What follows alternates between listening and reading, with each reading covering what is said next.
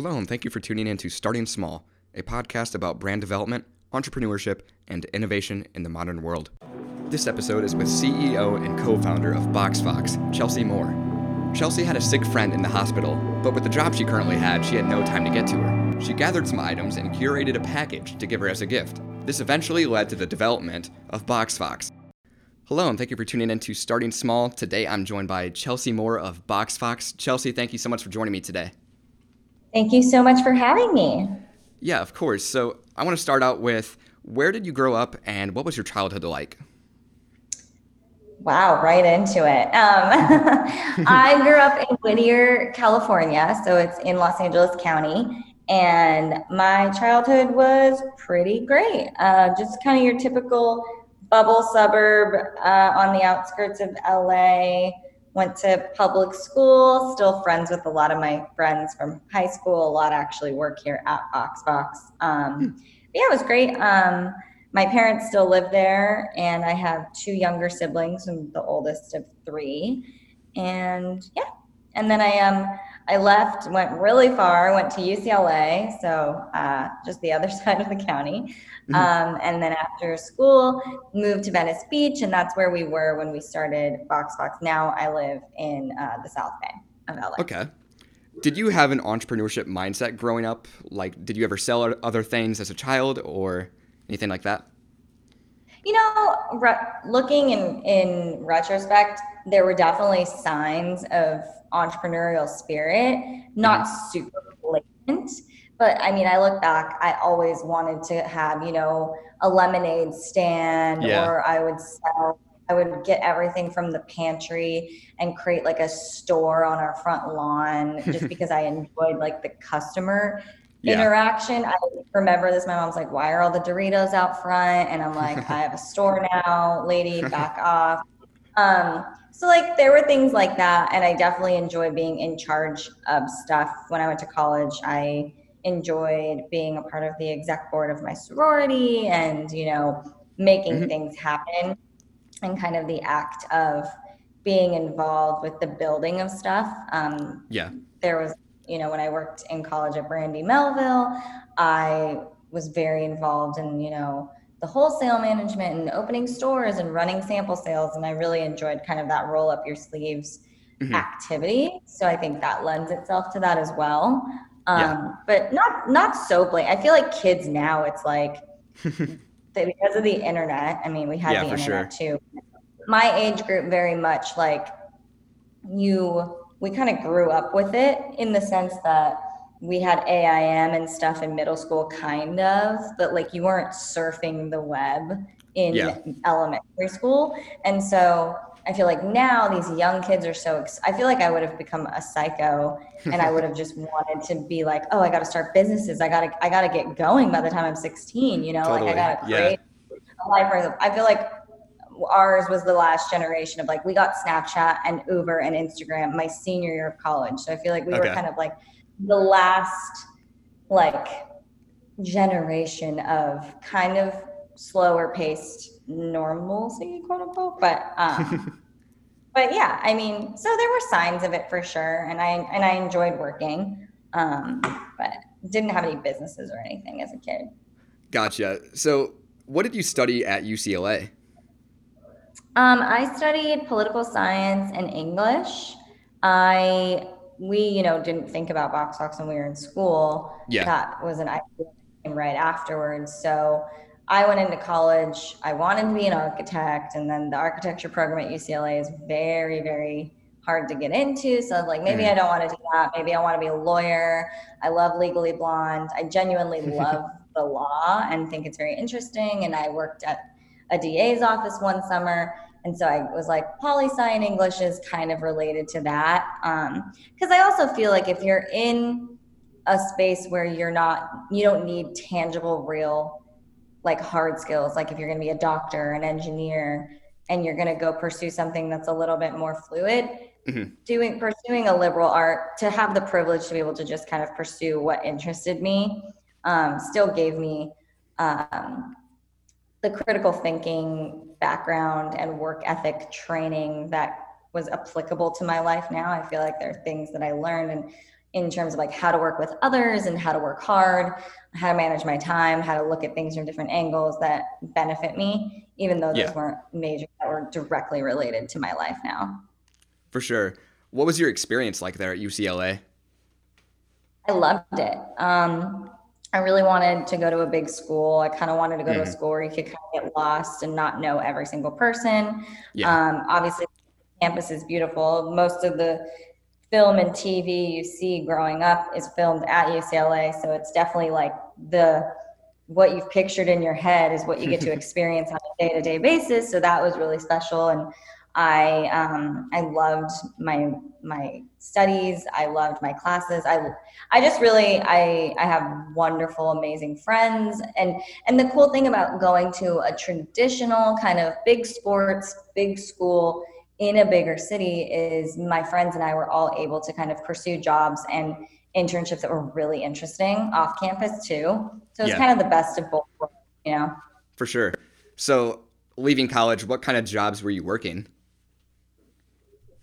Um, in college, I worked at Brandy Melville and okay. and did a lot of stuff there, and that kind of carried over after I left school. But then when my quote unquote real job when I graduated was I got a job at Ogilvy and Mather, the advertising agency. Um, because then at the end of school, it's like maybe I'll go into advertising. Um, and so I got a job there as like a strategy intern, and then I finagled my way into being like a junior account executive. I did not love it. Um, mm. I was just kind of bummed out on the entire experience. Really eye opening, um, really cool, very grateful to have a job when I graduated, but I think kind of being a little unhappy there was really kind of what pushed us to mine for a cooler thing to work on and never work for someone else ever again and yeah. obviously led the BoxFox uh, conversation. That's awesome. So, and then in 2014, this is actually when the idea came around. So, if you could please explain to the listeners what BoxFox is and what was the inspiration that caused you and your co-founders to create this? Yeah. So, um, it was like December 2013, January 2014. Okay. We, you know, out of school for about six months I lived with friends in Los Angeles, but you know, you still feel like your community after if you have an amazing college experience, you tend to have like an amazing community of people at that college. Yeah. And all of your friends move mine at least moved all over the world to go to grad school, med school, law school, work in Hong Kong, you name it. Everybody just kind of disbanded really quickly. Mm-hmm. And it's a pretty jarring experience. And then here I was working kind of this job I didn't love and it's just like is this forever this is a bummer um, and you know just kind of really craving connection with the people in my life that mattered most and my co-founders you know feeling the same way and so it was when a good friend of ours was hospitalized that mm. year she's now fine she actually works for BoxFox now oh, but oh, cool. she she worked uh, she was at UCLA Ronald Reagan, which is in Los Angeles. I was at an office in Los Angeles and I just wasn't able to leave work being, you know, the bottom of the ladder there, wasn't able to leave work to visit her or put stuff together for her or help her out. Like her family didn't live here. And okay. so that really inspired the idea of like, God, I wish there was like a way that we could pick out our favorite stuff from Nordstrom and Anthropologie and that amazing boutique on Abbot Kinney and you know paper source and put together something digitally that we would otherwise drive around and put together yeah. Um, and so that was really what sparked the idea of Build a BoxFox, which is kind of our proprietary platform, uh, mm-hmm. custom gift box builder.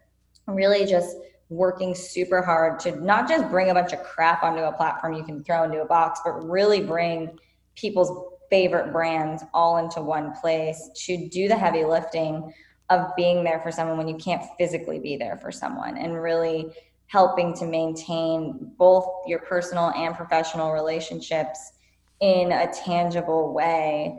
Um, and so that was really what kicked everything off. And we started to meet immediately after work most nights and just were like, okay, we're going to launch this in November.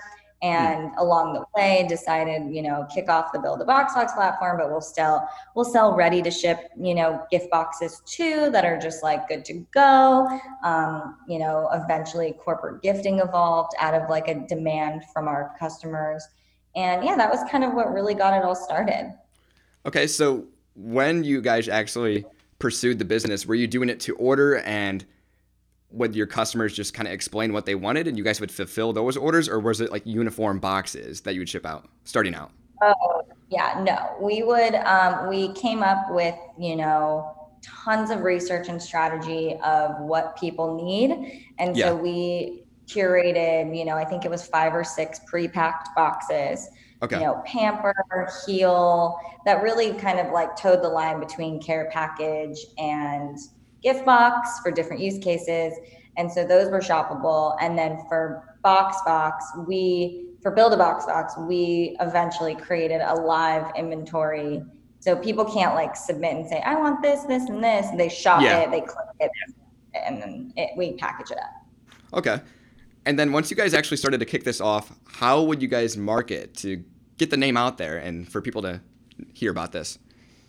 You know, I think we were pretty lucky because when we launched, it was just at the beginning of this like D2C darling resurgence of like everybody has a separate website for every individually specialized thing. so we were able to like we were at the beginning of that kind of era so it didn't feel so overwhelming. There wasn't so much of this calculated formula of launching you know someone's olive oil or whatever it might be. Mm-hmm. so we were able to kind of approach it a little bit more grassrootsy. Um, we didn't have any money to spend on marketing so we obviously just leveraged any and all platform that we could possibly use. So when we launched, the three of us sat down.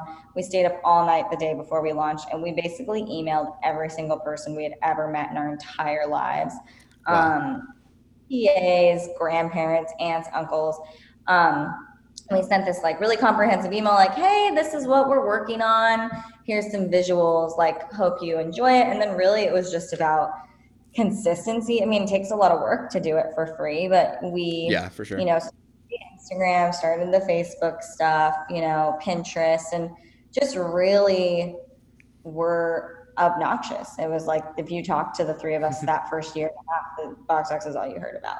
And so that's kind of where obviously we have a much more sophisticated situation now with our email marketing and our digital marketing and whatnot and we've evolved but i mean the still the same principles still hold true we don't overspend in that category whatsoever because ultimately everybody is looking to imitate the word of mouth marketing experience sure. we just started with that really hard and just kept going at it to, in the hopes that it would uh, evolve from there. And it kind of has. So, and we just supplement it now with some some digital and some email and some social and and PR every now and then. Mm-hmm.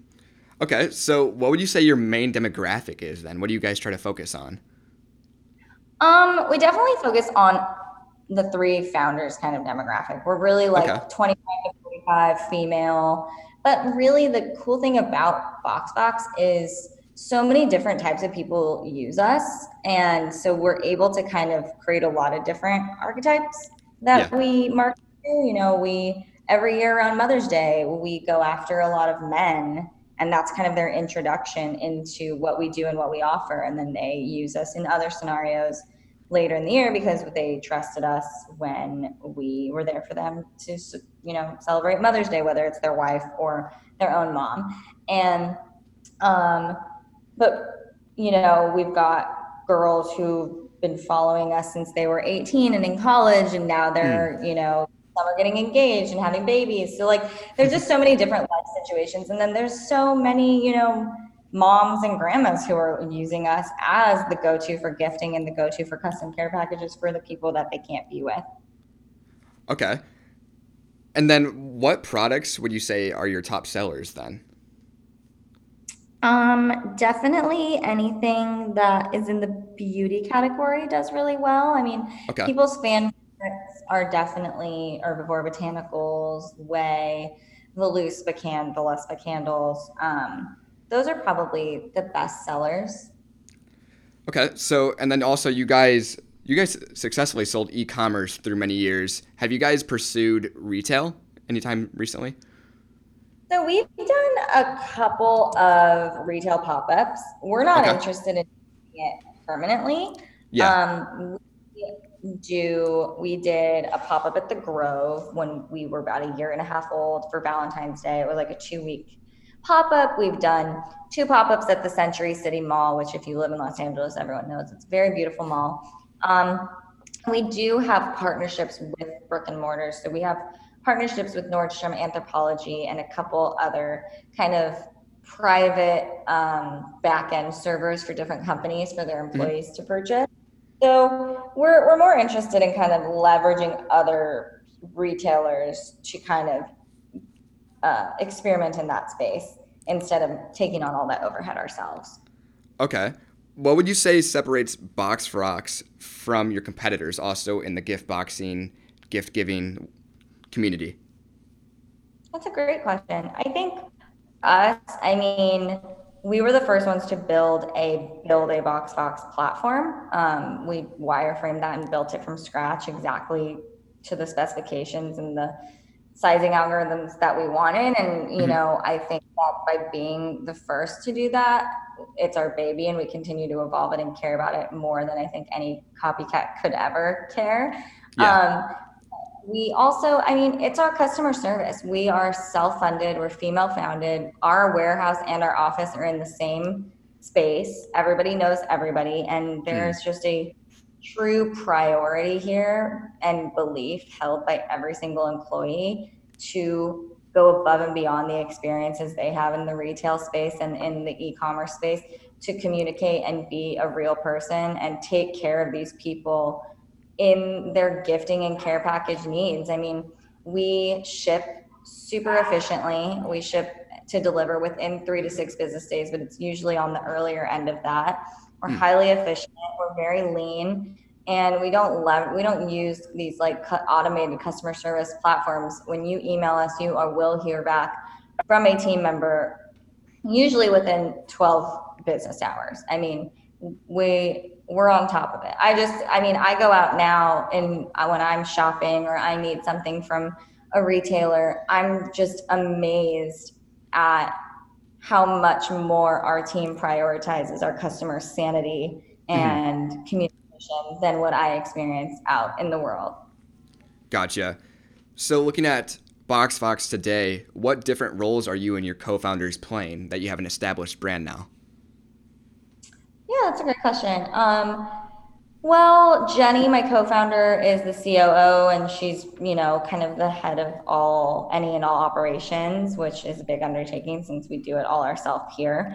Yeah. Um, I obviously we all three are very involved in each other's business, but um, I uh, overlook a lot of the marketing and the design stuff, and then Sabina does um, spearheads the B2B arm of the business and the, the corporate team and sales. So those are kind of our like macro divisions, but we obviously do a lot of other stuff in each other's buckets. Gotcha. So I like to ask my guests who are in e-commerce about COVID and like how it's affecting your brand. Have you seen like a mm-hmm. negative or a positive impact or yeah, what what has it been like for you guys during this period? That's a great question. Um, so obviously back in February, March, we were all really scared. We had no idea kind of what this year was going to look like, but yeah. we've actually seen a significant spike in demand because people, I mean, one of our original marketing statements six years ago was to be there for others when you can't physically be there. And I oh, think wow. that that literally is written in things and on the website from years ago. And I feel like that's um, so amazing. It's such a great tool now because people really can't be there for each other. And so much of everybody's life is being upended this year. So I think people are really leveraging us as a tool that they can trust um, to help kind of maintain their most important friendships and relationships. So we've definitely seen a pretty significant spike, which we're super grateful for. And um, we've just, you know, had to pivot on the back end for what it looks like to be distributing safely. I think that there's no guidebook anywhere. And I think that's what was really frustrating back in like April. Yeah. Is like you've got Amazon, who's like quote unquote the e commerce leader in America. And mm. I have no idea what they're doing or if they're setting the standard for this like COVID warehouse distribution life that we're all in. So it was yeah. really trying to seek out our best ways to keep our teams safe and do a lot of research into you know how to keep the business going and how to keep everybody's jobs going and and make sure everyone and their families are as safe as possible we're lucky that our team is pretty lean and can output a lot with a little um, hmm. so we all we've had all of our warehouse eligible warehouse or work from home eligible employees have been home since february so our sales okay. team and and some people like that but our warehouse staff, we've, you know, implemented safety practices, temperature taking, social distancing. Everyone in the warehouse has to be masked up the entire day. Um, and then we test on site every two weeks and, and provide that for our, for our staff. And we've drafted up some white papers on, you know, research guidance of how to conduct yourself outside the warehouse, just suggestions. Obviously, we don't own their lives, yeah. but just you know what we're doing and and what's important to us. And we're all just trying to get through this year i think. Totally. Um, but it's but knock on wood it's been going uh, pretty well. Awesome. So what's next for box fox um, you know just continuing to grow at the pace that we're comfortable with. I mean you spoke about competitors and yeah. I think competitors will go but because I know how hard it, it take how hard it is to get from that year three to year four hump in this business if you're gonna do it all yourself. I I, I know how hard that is. I feel like that's a barrier right there. And mm-hmm. we're just gonna continue to do our best and put our all into growing our corporate gifting and our corporate offerings and our B2C gifting and our B2C offerings. We just launched our marketplace so you can now shop our website like an actual, you know, one-off purchase shop, but just honestly, just continuing to scale. Um, mm-hmm. That's kind of on, on, the horizon for us. We're really excited. We started manufacturing our own products this year, so we'll obviously continue to do a little bit of that as well. Okay, awesome. So to end each episode, I like to ask each guest if they could share one piece of advice to an aspiring entrepreneur. What would that be? Something maybe you've regret or you've learned, just anything. Mm, just one thing? or no, you know, you can continue. Go ahead. I mean, my big thing is, I mean, everybody thinks it's attractive to work for yourself. Yeah. And that freeing and amazing and all of that. But it's a lot of work. And I think picture how much work you think it is and then quadruple that in your head because that's how much it's going to be. And I think, you know, with the freedom to take time off whenever you want comes the crippling anxiety when things like covid hit our world where you can't sleep for 2 weeks. So it's it's a balance. It's it's not an easier life. It's a different life. So i think it's yeah. just really evaluating if that's the life that you want um, and just being aware that the grass isn't necessarily greener. And not everybody's meant to be an entrepreneur. For sure well, Chelsea, thank you so much for joining me. And to the listeners out there, make sure to check out BoxFox at shopboxfox.com. Yes, please. Thank you so much for having me. Hey, thank you for listening to this episode of Starting Small.